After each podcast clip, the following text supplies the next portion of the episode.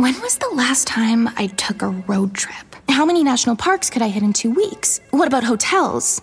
Wait, hey, Erica, how much am I spending on travel? When your questions about life turn into questions about money, there's Erica, the virtual financial assistant to help you spend, save, and plan smarter. Only from Bank of America. What would you like the power to do? Erica is only available in the English language. You must download the latest version of the mobile banking app, only available on select mobile devices. Your chat may be recorded and monitored for quality assurance. Message and data rates and additional terms may apply. Bank of America and a member FDIC. Freakonomics Radio is sponsored by Homes.com. Homes.com knows that when it comes to home shopping, it's never just about the house or condo, it is about the home. And what makes a home is more than just the house or property. It's the location and neighborhood. If you have kids, it's also schools, nearby parks, and transportation options. That's why Homes.com goes above and beyond to bring home shoppers the in depth information they need to find the right home. Each listing features comprehensive information about the neighborhood, complete with a video guide.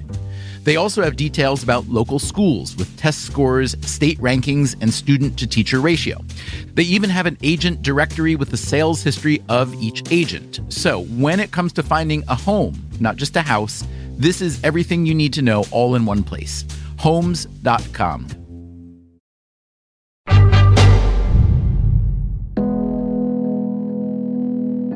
You know the funny thing, just before I answer that question? Ariel Emanuel is telling a story about his family. They lived in Chicago. His mother grew up there. His father had immigrated from Israel. They were not a boring family. There was always change in our lives. When Ari and his brothers were kids, they spent summers in Israel. They would always do things that they would shave our heads in the summer, so we would walk around when we come back from Israel. People didn't do that back then. Why did they shave your heads? Who fucking knew? I still shave my head on the same day that they shave my head. I'm 62. So in two weeks, my hair will be gone because that's when they shaved my head and I still fucking do it. It's insane. His mother was a civil rights activist who took the kids with her on protests and was arrested several times. His father was a pediatrician who sued the city of Chicago for allowing the use of lead paint. He also quit the American Medical Association because they didn't support national health care. You know, newly to the country, stood up for what he thought was right. And it, even if it was going against the organization that he was just starting his practice, he didn't care. When you look at how you approach the world, how you deal with people in business, especially, do you think you got more from your mom or your dad? Well, here's what I get from my dad. My dad, he had common sense. He was a hard, hard worker. I mean, sick, not sick. He was in the office. He was working. He was fast. He didn't take bullshit or, you know, he had a lot of common sense. And then my mom was just tough. She didn't give a shit what people thought. She was going to stand up for what she thought. And the good thing about both of them, it's funny, I just went to the 8th anniversary of the uprising. The Warsaw, Warsaw Ghetto. Ghetto uprising. And one of the survivors there had this whole thing about indifference. And I thought about my parents, and they were definitely not indifferent. when I heard that, the light bulb went off because they taught us in anything we do, whether it be casual, fun, professional, or social, you can't be indifferent. And that moment when this survivor, he was 94, and 95, talked about the 11th commandment, thou shalt not be indifferent. That just seeped into our system without them telling us anything. And I'm definitely not indifferent in anything I do. You have probably heard of at least one of Ari Emanuel's brothers, maybe even both. There is Zeke, the oncologist and medical ethicist who helped write the Affordable Care Act. And there's Rahm, the politician, chief of staff to President Obama, senior advisor to President Clinton, also a former congressman and mayor of Chicago. Today, Rahm is U.S. ambassador to Japan, where he is reportedly keeping a close eye on China.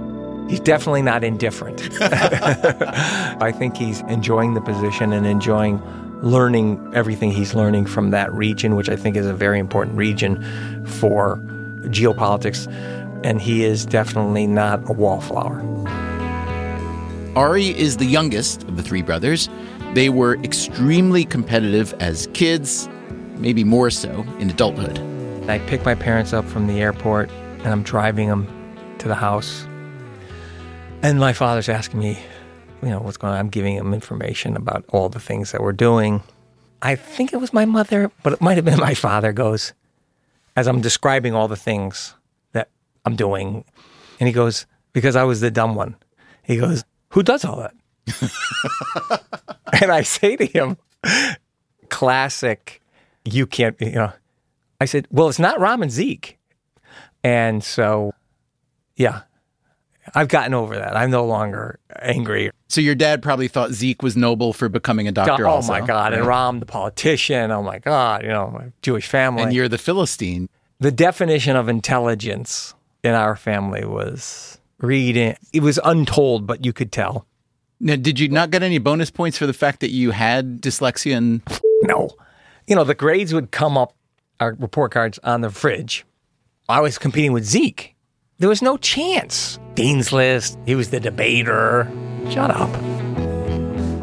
the angry little brother, the one with dyslexia as well as ADHD, the one who loved to fight, the one who wasn't a reader, the dumb one, in his words, Ari Emanuel has done all right. He started in the mailroom of CAA, the big Hollywood talent agency. Today, he is the most famous agent in the world, as well as the CEO of Endeavor, a global sports and entertainment firm that went public in 2021 and earned Emanuel a few hundred million dollars. He's considered one of the best negotiators in Hollywood. Also, one of the fiercest advocates, if he's on your side, and one of the most brutal opponents, if not. You may have seen the hit HBO series Entourage. Emanuel helped package that show, and he inspired its most entertaining character, an agent named Ari Gold, played by Jeremy Piven. Here's a hundred dollars. Please put it in a brown paper bag along with a nice big pile of shit and send it over there. That Ari had a temper, he swore pretty much constantly, but he also stuck to the cardinal rule of agenting. No matter how brutal the negotiation, you have to mend fences and get ready for the next deal. I'm kidding. Don't fing mention that review again, all right? Not. You want to hug it out? No, not really. Let's hug it out, bitch. Today on Freakonomics Radio, a one on one with the real Ari Emanuel, who may be more entertaining than Ari Gold. Really, really, really, really, really. We will hear about the Ultimate Fighting Championship, Meghan Markle, the Saudi Arabia Public Investment Fund, and his daily consumption of live microbes. Emanuel likes to present himself as an uncomplicated person, but he's not. His complications are what drive him, and we'll hear about that too. Okay. That's not happening on this podcast. Sorry, Ari, but it's happening right after the bump bump bumps.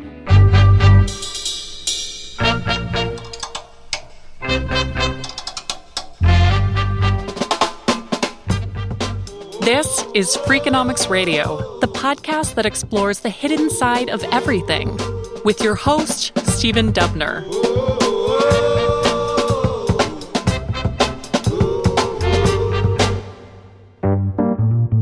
Ari Emanuel has a famously short attention span, which he blames on his ADHD, but it has also been suggested he uses it strategically as a way to get out of conversations that bore him.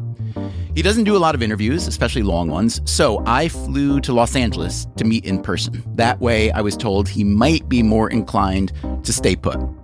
I was also told he's always early, so I got to the studio 30 minutes ahead of time. He was right behind me. As the engineer was setting up the microphones, Emanuel took a work call, and when that was done, he started asking the engineer some questions. And then when you when you say you go on the road, what does that mean? He's known to ask a lot of questions. And what's the cost behind that? For us, Yeah. we have the overhead Labor. and the equipment up front. No, but you already own that. Yeah, exactly. So gas. Are you buying this by the end No, no, of the just, day? I just that's that's such a crazy thought. He didn't end up buying the podcast studio, but it wouldn't have been shocking if he had. Emanuel is a deal making machine. That's how Endeavor got to where it is today 11,000 employees in 36 countries with revenues of $5.3 billion last year, most of it from their sports properties, live events, and old fashioned agenting. They represent a lot of big names Oprah Winfrey, Dwayne The Rock Johnson, Ben Affleck, Larry David, Martin Scorsese, and as of very recently, Meghan Markle, the Duchess of Sussex. Emanuel's first big deal was in 2009 when his relatively small Endeavor agency merged with the much larger and more historic William Morris agency.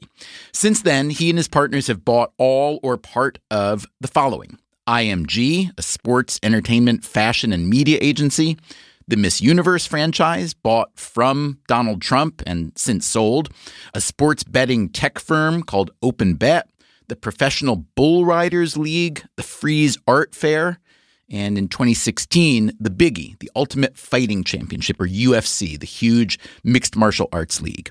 That cost $4.2 billion.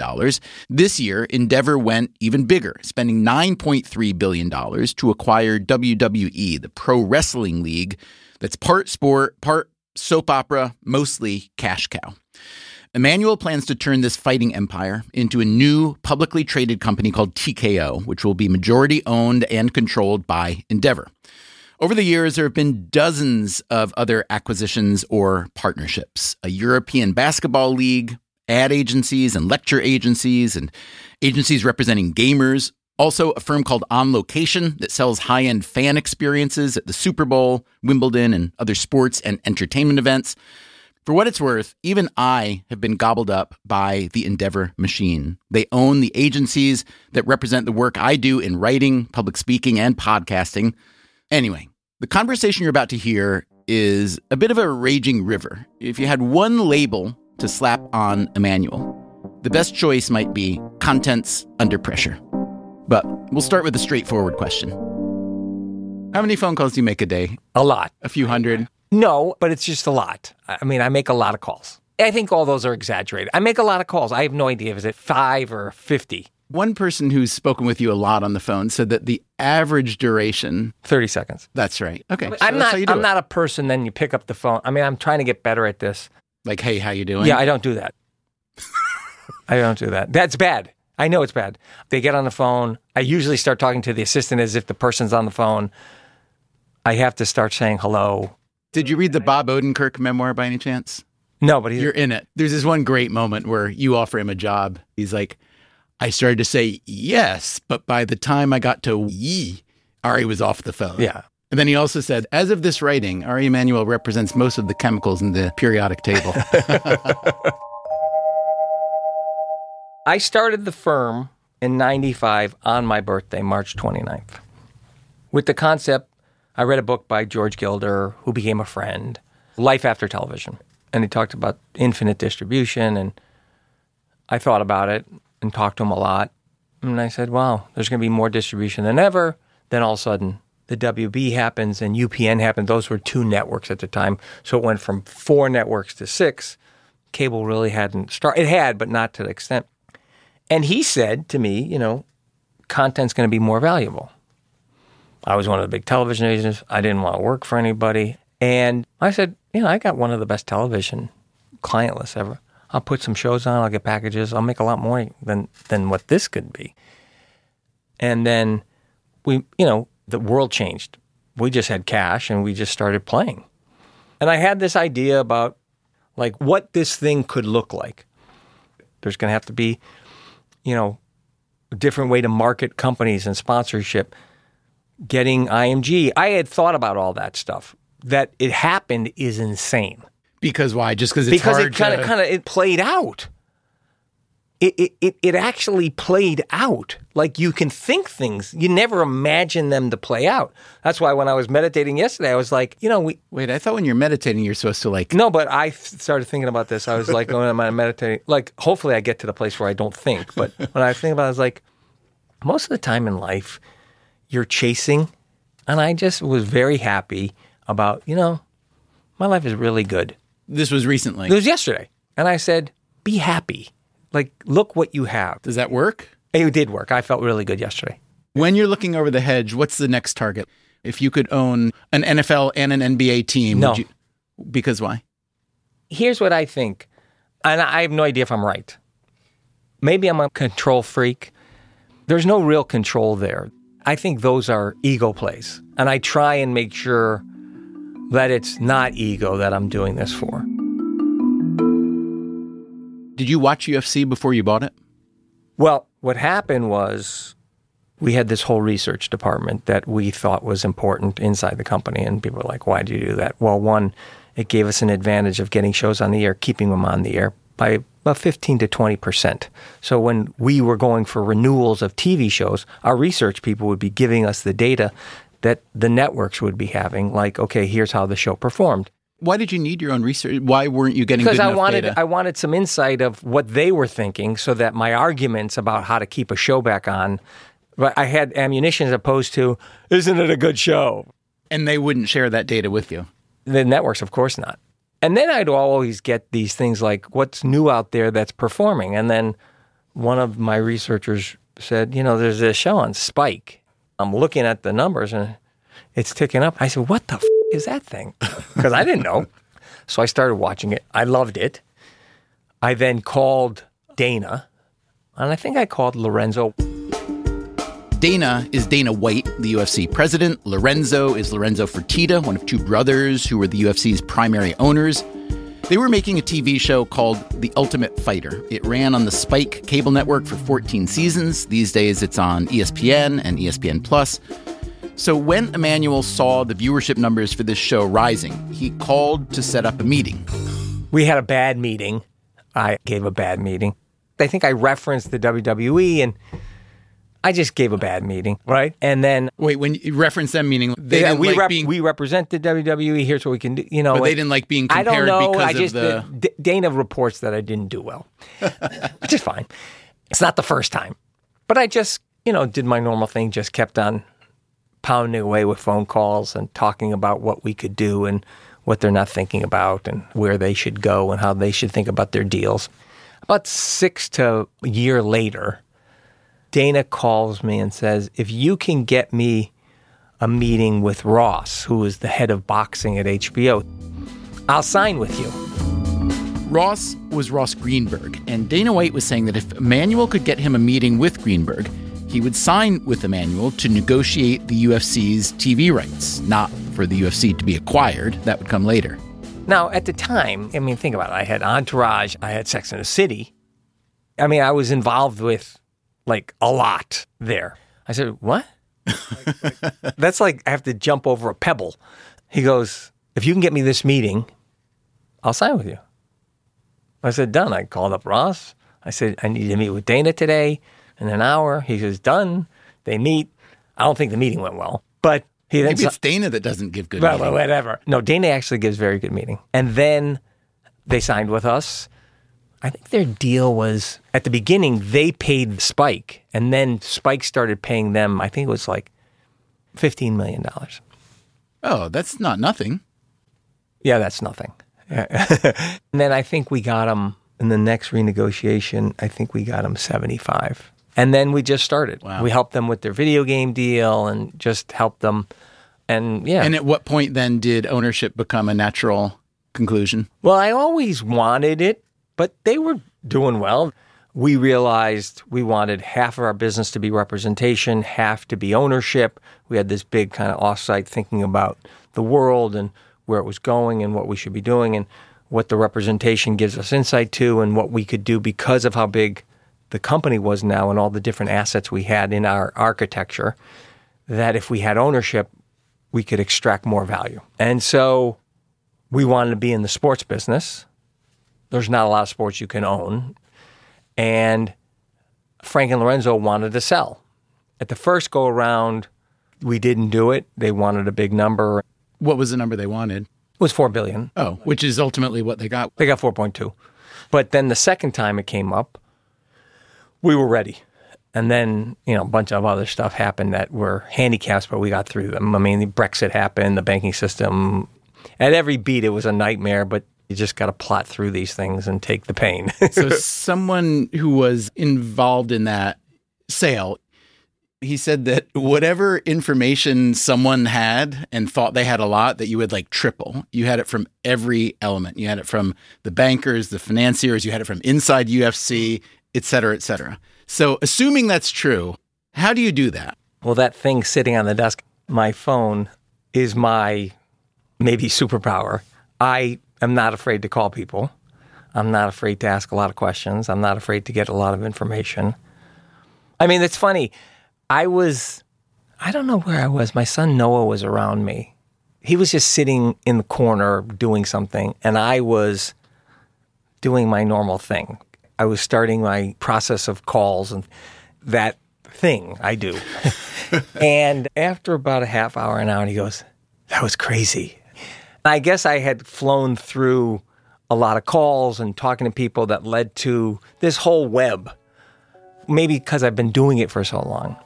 And It doesn't seem unusual to it you. doesn't seem unusual. And for him, noticing it, I'm like, I don't think about it.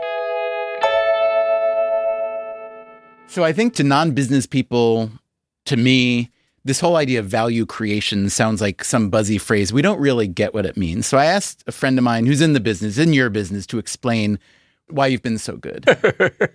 and the example he gave was a few times now you've bought companies, UFC chief example, where most people say, "Holy cow, that's way too much to pay." And then within just a couple years, they're worth much, much more, apparently by either great negotiating and contracts or alchemy of some kind. I'm going to assume it's not alchemy. So, can you describe how you made that happen in a way that a layperson can understand? So when we were looking at it, we said, okay, what are the things that you could own that you could extract greater value for, either in cost savings, in what we call architecture, meaning through the system that we've built, or in license fee negotiations. And there's only a couple. And we wanted to be in live because we understand the power of live. And so when we looked at that, and yes, we bought it for over 20 times, but if we made the new deal and we had it mapped out, And the timing was good. The deal was about to expire. Yes. right, it was about a year, year and a half. If we did that, then the multiple that we paid was 10 times, which would be the cheapest multiple for a sports right ever. Now, that's a big bet. If you're talking about poker, we push all the chips in. And then once we pushed them in, what happened? Donald Trump said to AT&T, you can't buy Warner Brothers. Okay, this needs a little explaining. First of all, Emanuel used to represent Trump, but no longer does, and he no longer did by 2016 when Trump was elected president. Emanuel is trying to get a deal for the right to show UFC fights on cable. The three most obvious buyers were TNT, owned by Time Warner, ESPN, owned by Disney, and Fox. But at the time this was happening in 2017, the parent companies of those channels weren't in a position to make a big deal. Time Warner was fighting the Trump Justice Department for the right to merge with AT&T and Disney was negotiating with Fox to buy a huge package of their movie and TV assets. And so all the buyers were out for a period of time, and my clock was ticking on my rights. So I was uncomfortable. You must have been not sleeping well. Well, I got really sick actually. Did you? My thyroid went crazy. Wow. I went down to like a crazy weight because I had hyperthyroid and From stress? From stress. holy cow. yeah.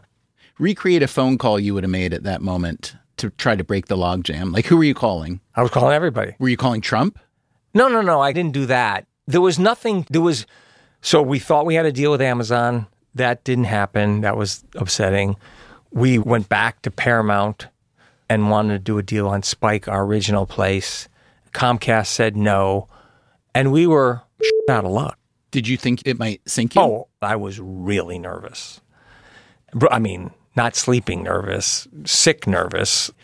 And then the ESPN Disney deal goes through. Kevin Mayer, we make a deal with because That's ESPN? he was head of strat planning at Disney.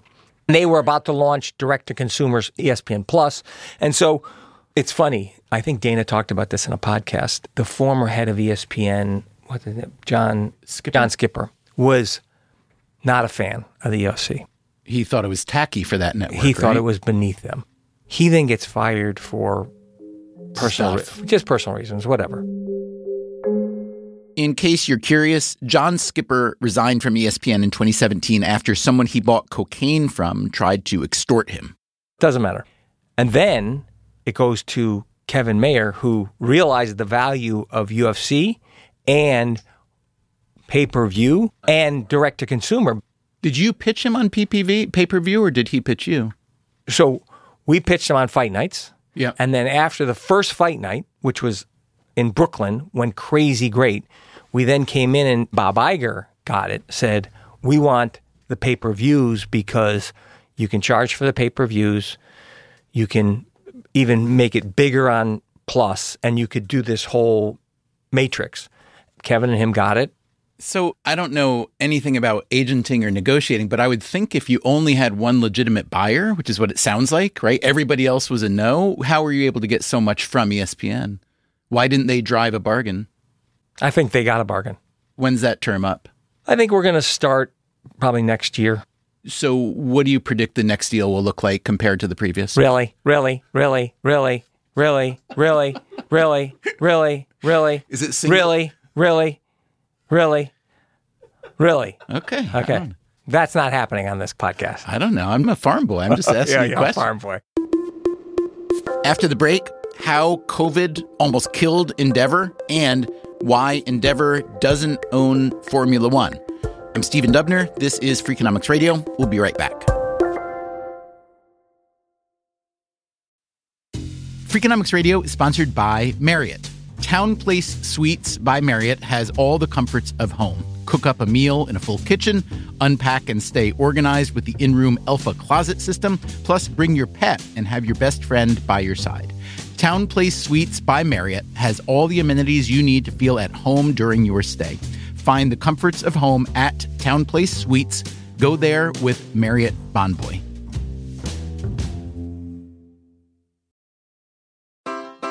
Take your business further with the smart and flexible American Express Business Gold Card. You can earn four times points on your top two eligible spending categories every month, like transit, U.S. restaurants, and gas stations. That's the powerful backing of American Express. Four times points on up to $150,000 in purchases per year. Terms apply. Learn more at americanexpress.com slash business gold card. Freakonomics Radio is sponsored by Cars.com. Have you heard about the Your Garage feature on Cars.com? Here's how it works you add your car to your garage to track its market value and cash in when the time is right to sell. Track both your car's historical and projected value. When it's time to sell, easily secure an instant offer from a local dealership or sell it yourself on Cars.com. Start tracking your car's value with your garage on Cars.com.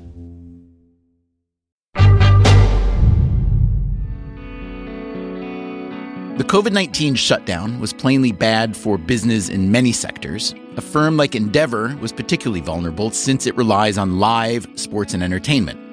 The UFC was one of the first events to come back at a location in the United Arab Emirates that they called Fight Island. Dana White's a genius. Hey, get me an island. We make all the calls and we do the thing. And he willed it. And this was a crazy, we had to get planes and testing and isolate the island. The logistics were insane. And Dana just muscled up and did it. And that permitted us to, I think, get a whole new generation and changed our sport. Do you think the NFL and NBA would have even played that season if Fight Island hadn't happened? I don't know. You have to remember, we were all talking. I was talking to Vince, I was talking to Roger, I was talking to Adam Silver. Emanuel is talking about Vince McMahon, commissioner of WWE, Roger Goodell, commissioner of the NFL, and NBA commissioner Adam Silver. And Formula One did a great job because what they did is they created that TV show in a time when everybody was sitting home watching stuff, and then everybody became a fan through that show. The TV show he's talking about is the Netflix series Drive to Survive. By the way, Emanuel once tried to buy Formula One. This was about seven years ago, shortly after Endeavor had bought the UFC. And at that point in time, CVC, a PE firm in the UK, owned Formula One. And I had been working CVC for two years, three years to buy Formula One. And all of a sudden, it comes up, they want to sell. So we have a meeting. Brexit had just happened. We hadn't done anything yet with the UFC. And people thought you overpaid at that point. Oh, yeah. and I wanted to buy Formula One right away. Yeah. What was the now price? at the time, they didn't have the TV show. A bunch of stuff had not been in place, which they've done an incredible job. He understandably, because you know, I think it was ten billion dollars, said no. I understand why, because we had just bought this. We had not even accomplished anything. The timing was wrong. The timing If you hadn't wrong. bought UFC, you, you'd own Formula One now, perhaps. Perhaps. So that was one that got away that I wish it wouldn't have. Did you think COVID might kill Endeavor? It was bad. I'd never had to fire that many people.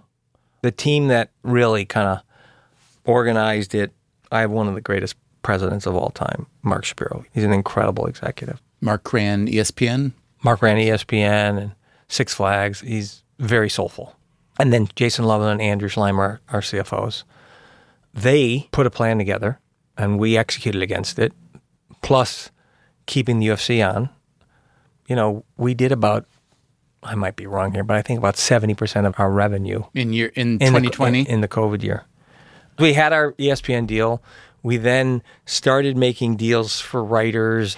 So we stored all the cash. We didn't let anything out. We let people go, which was horrible, or furloughed them. Did you think for a time though that you oh, might? Oh yeah, there was three months there. I was like, you know, I mean, it was bad, and we were just counting cash. Like, how do we make sure the cash can last?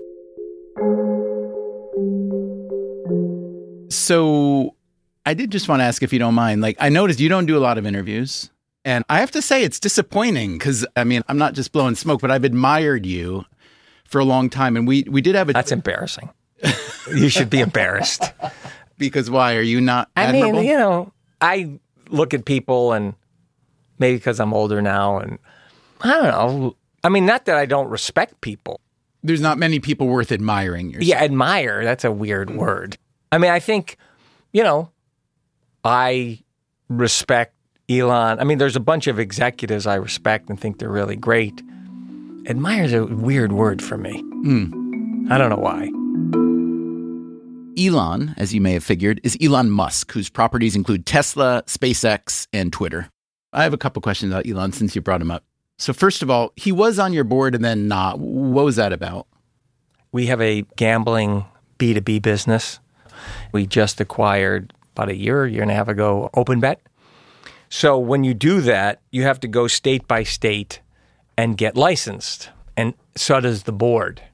So, you know, him giving up all of his documents to all these people, he just called me up and says, I'm not doing that. And I said, listen, I get it. No problem. Got it. I love you.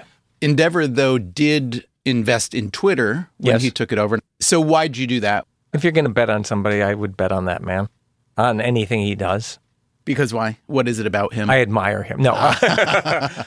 some people play chess, and some people say, oh, he plays multiple levels of chess. He plays this online game that is like, I don't even know what it was called. He showed me over the summer. It was crazy how complicated and like it's more complicated than Go. And you're sitting there saying, like, if you're going to bet on somebody, and he is also not indifferent and he's curious and he's passionate in this space, you're going to bet on that dude all the time. All right, I have to ask you one more Elon Musk question. There's this famous picture, paparazzi photo, right? Can we just not ask this question?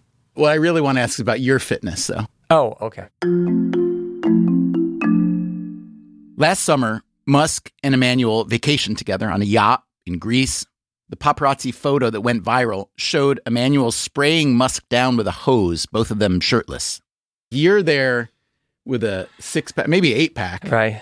and he looks like kind of like a keg or something. He looks great right now. He's lost a lot of weight. Well, I'm just curious. State briefly your fitness and nutrition regime for people Oh, who don't know. Th- Is it boring? How long does this podcast last? I mean, it's so stupid what I do. It's gotten more and more complex. But I'll give you this morning. I woke up, I think 4:45. I take either depending on day Thai helminths or UK helminths, which are live microbes for my gut. I then get a cup of coffee. I drink one cup of coffee. No cream, no sugar. no cream, no sugar. I go into the gym At home? at home. I have a gym at home.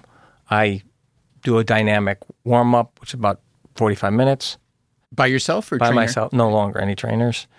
Today I did bike hypoxia training. I sprint on the bike for a minute at a very high level, take it down to a very low level, put a mask on that takes me up to 22,000 feet for three minutes. I do that for 25 minutes. Then today I did a weight program chest, try, shoulders, legs, and stomach. Then I went in, I did a sauna. I meditated for, I think today was 17 minutes. Got an ice bath for four minutes, steam, got out, take my vitamins. And then usually Fridays I don't eat. I'll have dinner Thursday night, won't eat until Friday night.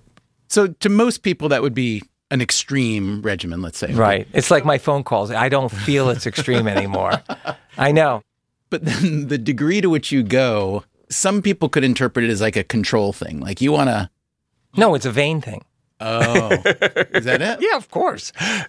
There's a portion of it that's vain because I cannot stand not being in shape. I can't stand it, actually. It does take sacrifice and work. It does. I'm willing to do that. And I'm consistent. If nothing else in my life, I think it's one of the things that has permitted me to be successful. I am consistently consistent Not just with this, with everything. with everything. So if you were going to give life advice, Some of them would be don't be indifferent. The other one is be curious. The other one is be comfortable in the uncomfortable. Another one would be show up, meaning half of my success, like that phone call I took beforehand, is do I want to take that meeting? F- no. But I want to get to this. I'm going to take that meeting. what was that meeting? There's just a company that I want to buy. And then, and then um, try and be as consistent as you possibly can. There's also something you once wrote six lessons you live by it. One of them was the only constant in business is change. Get comfortable with it. Yeah, well, that's about being comfortable in the uncomfortable. Over time, I've just been realizing that I can handle a lot of discomfort. These things are not comfortable. Not eating for a day, So it's training of training sort, your yeah? mind to be comfortable, to get through stuff, to have stamina. Being a leader is not about how many punches you can throw, it's how many punches you can take. Trying to buy a company is about how you can last through the brutality of it because it's brutal, right? They want certain things, you want certain things, you're going at it and just hanging tough. Yeah, you just have to be comfortable in the uncomfortable Where do you think that comes from?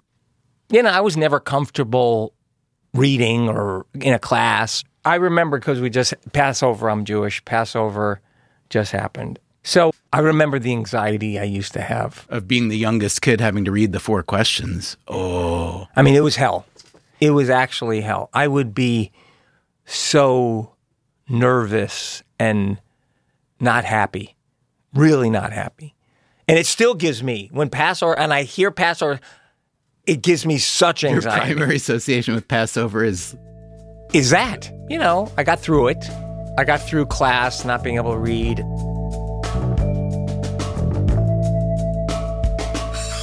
how often do you talk to Zeke? Mm. Once a week? Five times a week. That's also known as every day to most people. Well, seven. Almost. Seven, yeah. I talked around probably the same. Uh huh. And what are the conversations? We talk about either a book, a situation that happened in the world, my mother, siblings.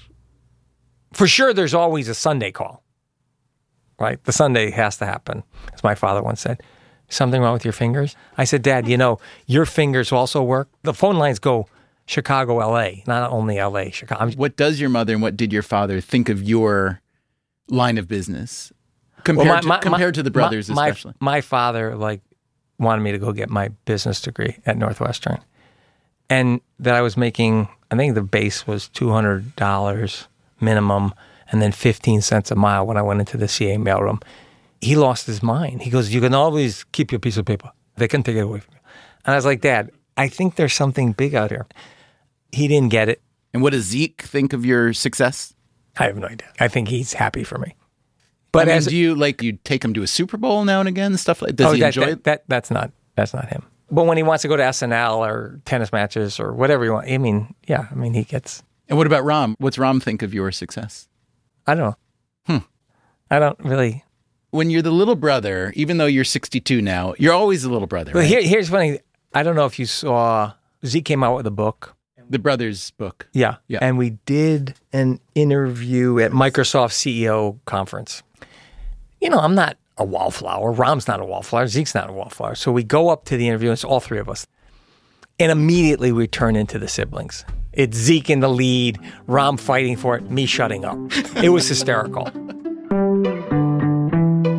One thing you can't hear in a radio interview, when Emanuel talks about himself and his brothers, he occasionally flicks his middle finger at them. I should have asked whether it was intentional or involuntary.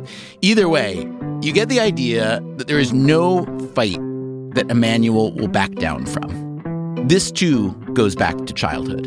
I love boxing. I mean, I grew up on boxing. Friday night fights were incredible. After the break, we'll find out just how comfortable in the uncomfortable Emanuel can get. It was just very difficult. I wish it had not happened.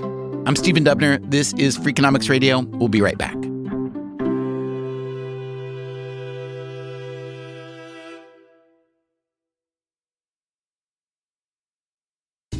Freakonomics Radio is sponsored by Canva. Supercharge your work with AI powered Magic Write in Canva Docs. You can just describe what you want to say in a few words, and Magic Write will generate a draft in seconds. You can use it for sales proposals, marketing plans, job descriptions, meeting agendas, you name it. Tweak your draft, and you're done. It is a serious time saver and the perfect way to beat the blank page. Generate your draft with Canva Docs at canva.com, designed for work. What does it mean to be rich? Is it having more stories to share or time to give? Is it being able to keep your loved ones close or travel somewhere far away? At Edward Jones, we believe the key to being rich is knowing what counts. Your dedicated financial advisor will take a comprehensive approach to your financial strategy to help support what truly matters to you. EdwardJones.com slash find your rich. Edward Jones, member SIPC. Freakonomics Radio is sponsored by Amica Insurance. Amica Insurance is all about empathy. They know your auto, home, and life insurance are more than just policies. Home insurance is about protecting the life you've built. Auto insurance is there to protect you on the road ahead. That's why Amica takes a consultative approach to help protect what matters most to you. They are a customer owned insurance company that puts your needs first, and their representatives are available 24 7 for claim related matters. As Amica says, empathy is our best policy.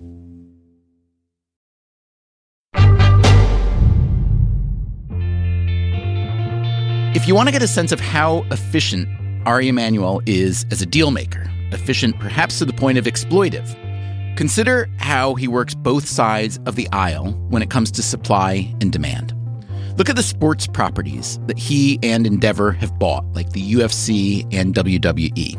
These are individual sports without labor unions where the athletes collectively get a relatively low share of overall revenues.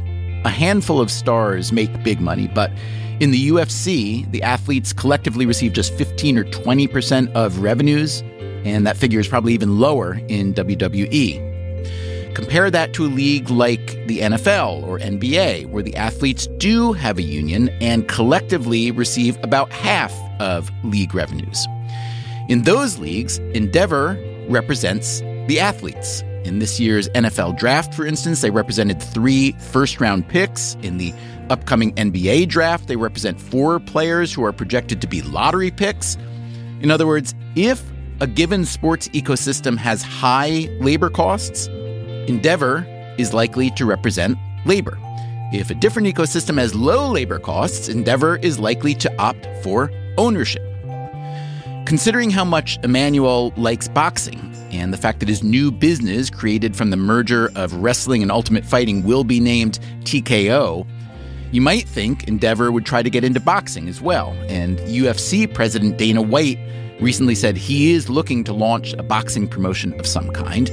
But that might be tricky because of what's known as the Muhammad Ali Boxing Reform Act, That's a federal law designed to protect fighters from being exploited by and underpaid by boxing promoters.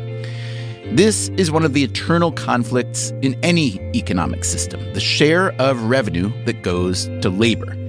And that conflict can get exacerbated as there's more consolidation. That's what I wanted to talk to Ari Emanuel about next, although, as you will hear, the conversation wandered a bit.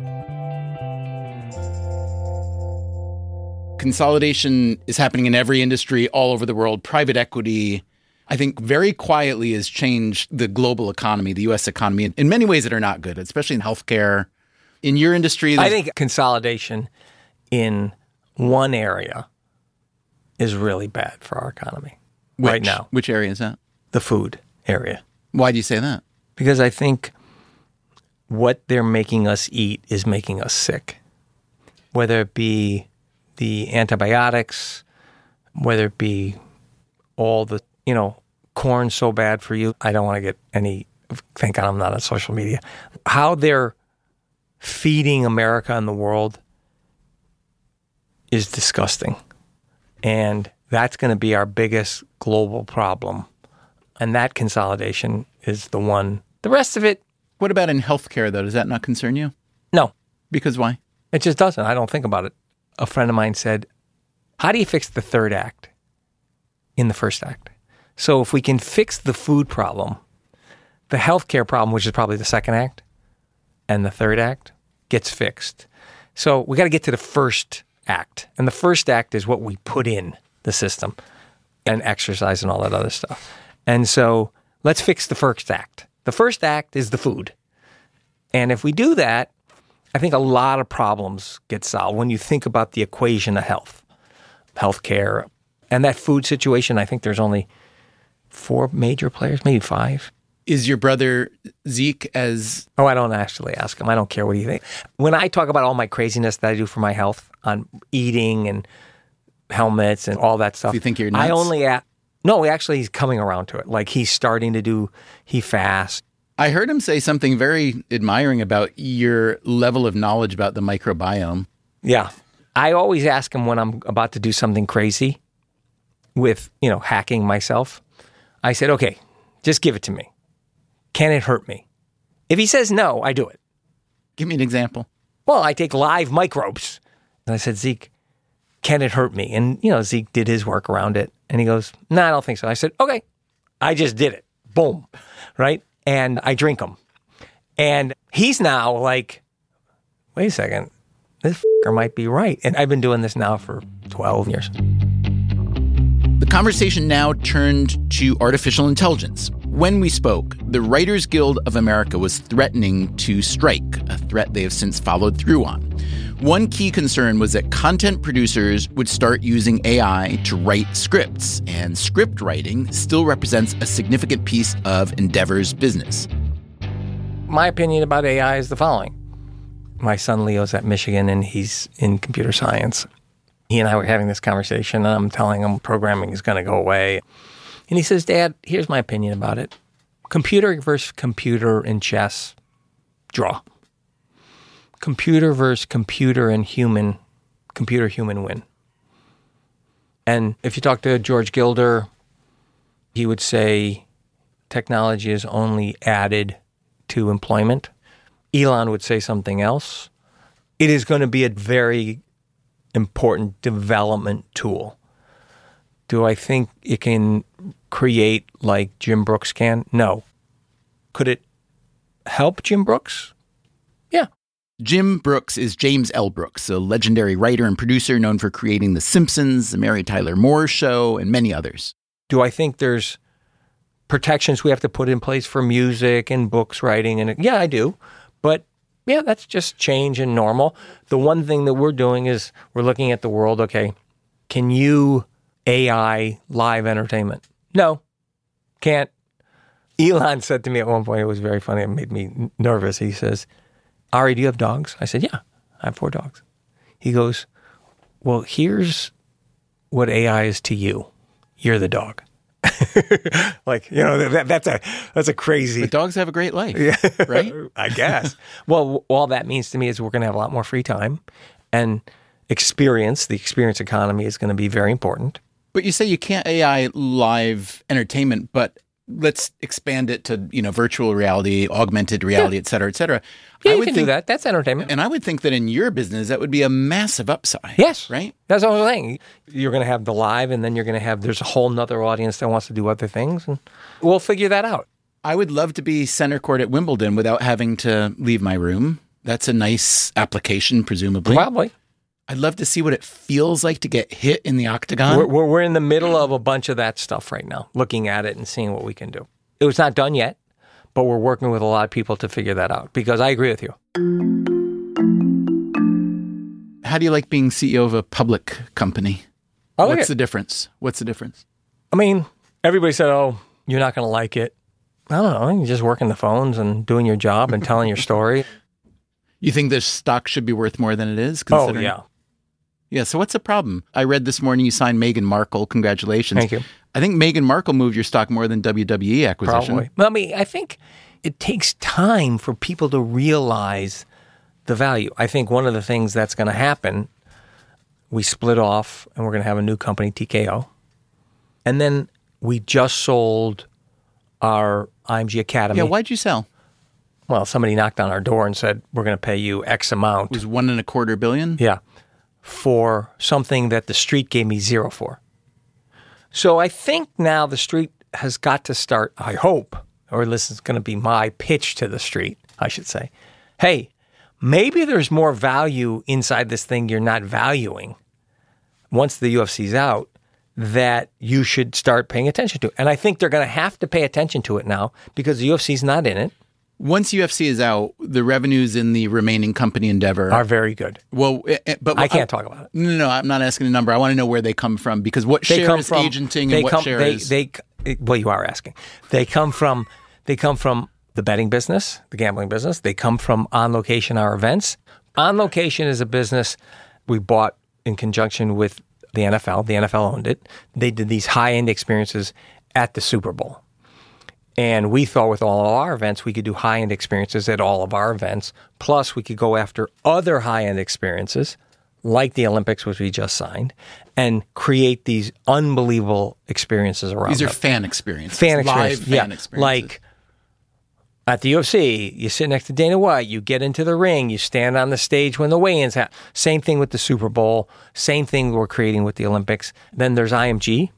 We represent 150 sports. We do the production. Great business. And then there's all the representation business at William Morris. And so those three remaining buckets are, I think, very valuable in today's world where there's a lot of sports betting. There's a lot of people that want experiences from live entertainment. The representation business has been around for over 150 years and it ain't going away and it's a great business. You're not going to like this question, but someone wondered to me whether you have taken your eye off the representation business to the point where, you know, a Bryan Lourd from CAA or any other number of big time agents may start eating your lunch. Well, I think what they should just do is call Tyler Perry, call Adam McKay, call Larry David, call Dwayne Johnson, call Marty Are Scorsese. you, but are you worried about Those are my not- clients. But are you worried about not being No. the biggest dog? No, we're the biggest dog by a lot.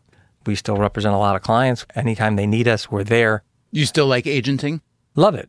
But when we bring things to the table, any of the people at the company, unlike UTA or CA, they have this whole other world they can pull from, which is what's needed at an agency. Now, the problem when you're at one of those other places is a client gets hot, Kevin Huvane or Bryan Lourd starts calling them around your back. That's f***ed up. That's bad culture. Remember, they were the biggest agent. Mike Ovitz gave them everything. They had, for lack of a better metaphor, Tiffany. And you know what they did with it? And I think Walmart's a great company. but let's just say they made it Walmart and they didn't leave. Like, you're not empowering people? Like, what kind of life are you? That's horrible. Maybe you did like that question. I thought you wouldn't like it. You actually liked it quite a bit. I would pay the salaries of Bryan Lourd, Kevin Huvane, originally to stay in the job. I would. I would pay their salaries. And it's the greatest competition of all time. We asked CAA, the Creative Artists Agency, for comment on Emanuel's assessment. They passed. Before we ran out of time, I wanted to ask Emanuel about professional golf. He's an avid golfer and an ally of the PGA Tour, whose business model has recently been threatened by a startup called the LIV Tour, which is funded by the Public Investment Fund of Saudi Arabia. This presents Emanuel with two separate conflicts one economic, the other political, or even moral. The economic conflict has to do with, again, athlete compensation. Phil Mickelson, one of the PGA Tour's biggest stars, left the tour for a massive contract with LIV after complaining for years that the PGA Tour not only underpaid its players, but wouldn't share the revenue data. Several other big names followed him, including Brooks Koepka and Bryson DeChambeau. Mickelson's claim was seemingly justified when the PGA Tour suddenly came up with many millions of extra dollars to sweeten the deal for the golfers who stayed. The PGA Tour commissioner is Jay Monahan, and the LIV Tour commissioner is former world number one golfer Greg Norman. That's the economic issue you will hear Emanuel talk about in a minute. The political issue has to do with the funding of the LIV Tour, an issue we addressed in an earlier episode of Freakonomics Radio called What is Sports Washing and Does It Work? The main criticism here is that Saudi Arabia is using golf sponsorship to paper over its record on things like the state sanctioned murder of dissident journalist Jamal Khashoggi at the Saudi consulate in Istanbul.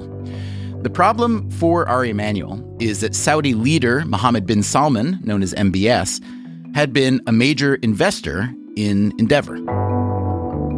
All right, I want to know I want to know about the Saudi Public Investment Fund and that whole story. But let's start with LIV Golf. What do you think of LIV Golf?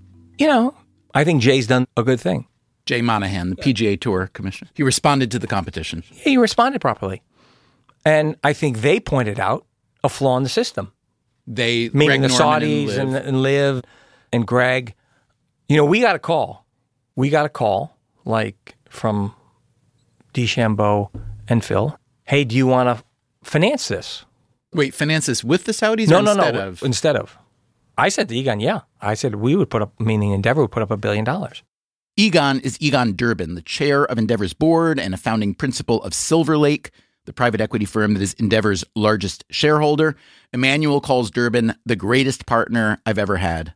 Egon then called somebody at the PGA, and you know we're all connected in golf, and they said, "Please don't do it." So we stopped. Hmm. Right? I'm friends with Jay. We have a lot of business with Jay. I don't want to hurt Jay, but I just thought, you know, I'm always looking for the next sport, the next thing we can do. So we pulled out. I said to Jay, Jay, we're pulling out, but you have got to figure out an economic solution here because you're going to get, it's going to force you. And he did. To his credit, I think Jay did an incredible job. I think Rory helped and Tiger helped and a bunch of guys helped. Do you have a moral position on LIV being funded by the Saudi Public Investment Fund? Does sports washing, does that accusation concern you? I haven't really thought about it. I have enough on my plate. They're doing what they're doing. But you did have as an investment partner Mohammed bin Salman, MBS, mm-hmm. yes? Okay, so tell me how that money came to you and then why you gave it back. I was somewhere for the UFC making a deal, either in China or in Russia. I get a call from one of my investors in Abu Dhabi. Says, "What are you doing?" I said, "I'm making this deal." And he goes, "Can you fly to Abu Dhabi?" I said, "Of course." So it's a seven-hour flight. Flew to Abu Dhabi. We met. He said, "I want you to go to Saudi Arabia, meet with MBS." I said, "Okay." He goes, "He's going to be, you know, taking over, and he wants entertainment. He's changing what they're doing." And he gave me the whole speech. And I said, "Fine, I'll fly to Saudi." I flew to Saudi. You met with him I met with? I met with MBS. What was that meeting like? He's incredible. I mean, he is as charming as could be. He had this whole vision, bringing entertainment, movies back, and he wanted to spend thirty billion dollars in entertainment. Well, I can do math. Thirty billion dollars. I mean, it's money. and I thought his vision was incredible. So we negotiated. Took about nine months in the negotiation for them to invest. I think it was four hundred million dollars. And then, you know, I think a bad thing happened. But let's be very clear about something. I'm not defending what they did. You know, I've had a brother that's been in two White Houses. Every country does bad things. They just don't do it in an embassy. Right or wrong, we killed an American citizen who was a terrorist with no trial from a drone during the Obama administration, actually. Right? He was an American, he was a terrorist, no trial. Emanuel is referring to the 2011 drone strike in Yemen that killed Anwar al Awlaki, an Al Qaeda leader born in New Mexico. That wasn't in an embassy, but that was. So every country does. I just. That was, you know, evident. It was just very difficult. I wish it had not happened for a lot Did of you reasons. Talk to him during that period? I don't really remember. I think I talked to Yasser, who runs the PIF. But what was the mechanism then? Did you literally write a check back with interest? Well, it was a long negotiation. Yeah, we wrote a check back with interest. Yeah.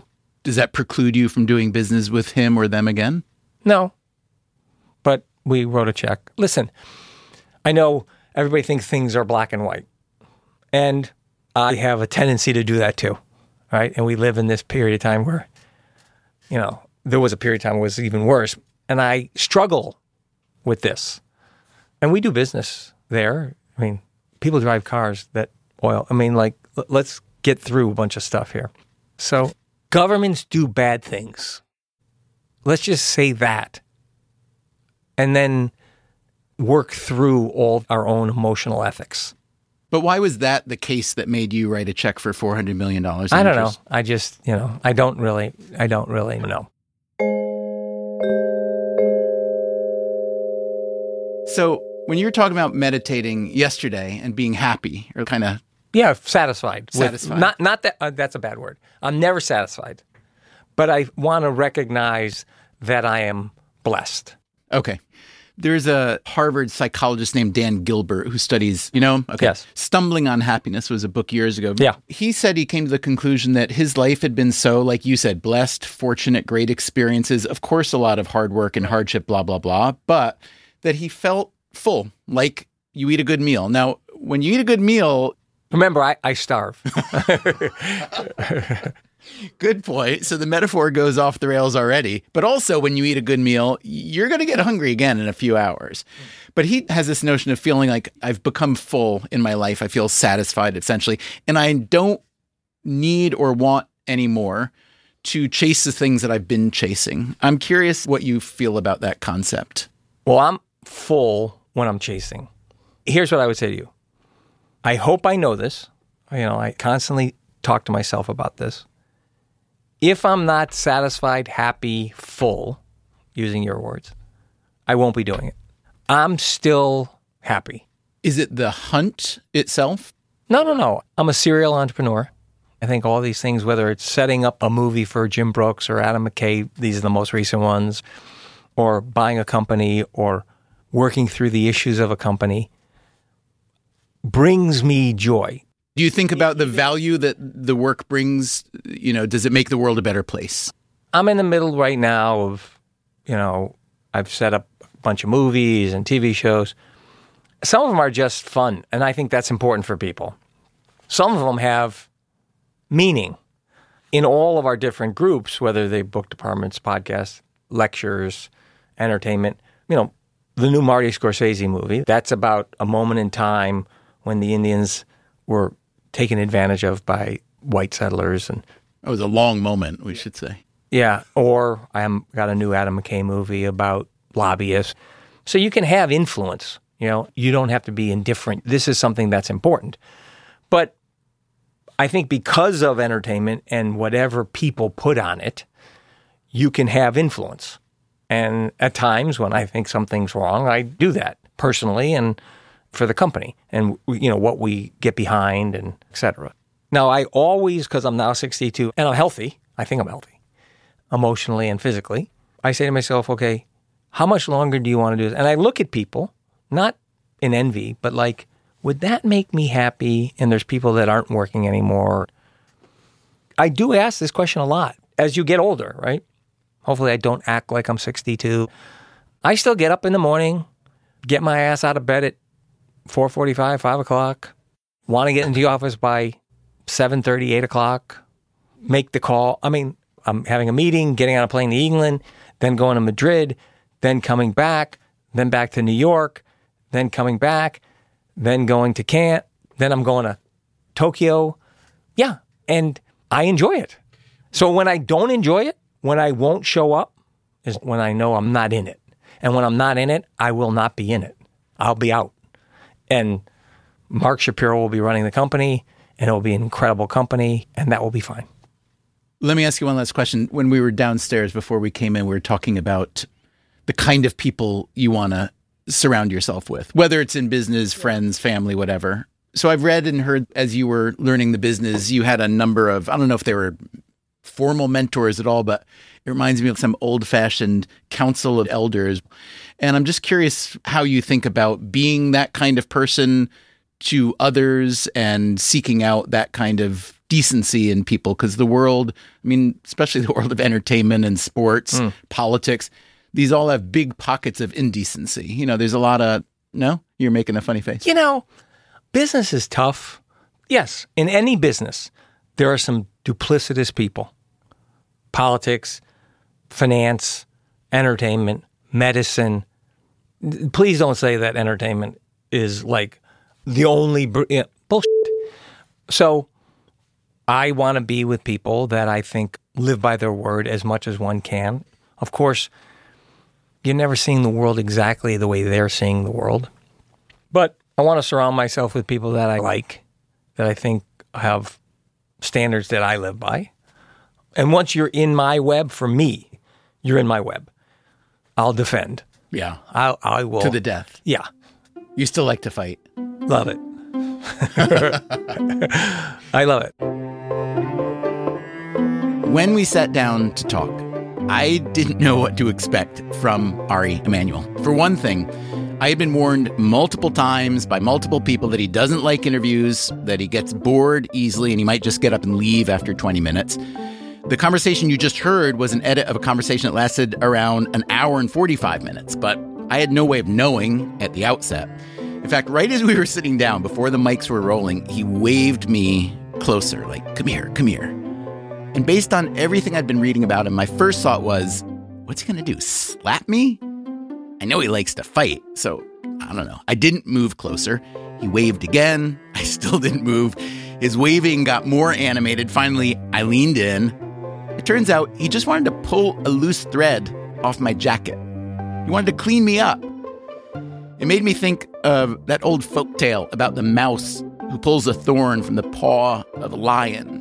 But wait a minute, he's supposed to be the lion. His name, Ariel, means lion of God.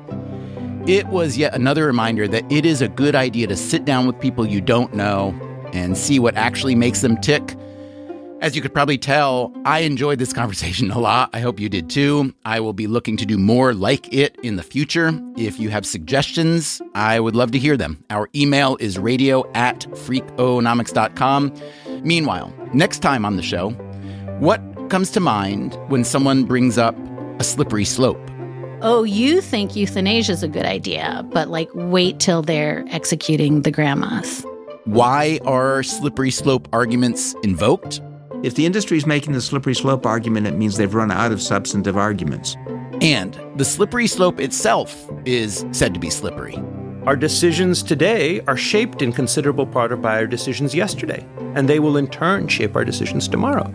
Let's slide down the slippery slope together. That's next time on the show. Until then, take care of yourself, and if you can, someone else too.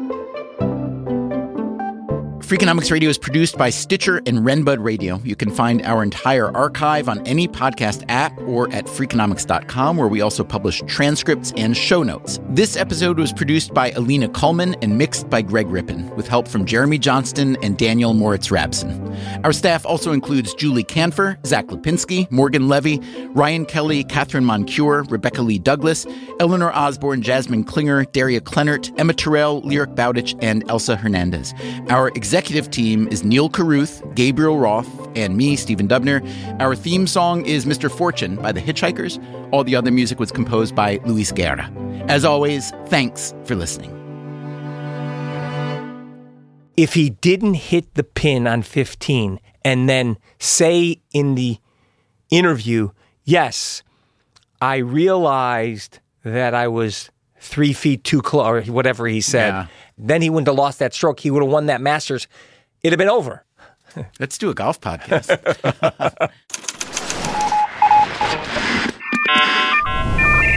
The Freakonomics Radio Network, the hidden side of everything. Stitcher. Pilots know that weather factors, like storms, turbulence, and icing, can turn routine flight into a challenge. But what if you had satellite delivered weather data giving you the full picture of what's around you? With SiriusXM Aviation, get coast to coast high resolution weather info, all without altitude limitations or line of sight restrictions. Fly confidently knowing you have the best information available to make decisions in flight. Visit SiriusXM.com slash aviation to learn more.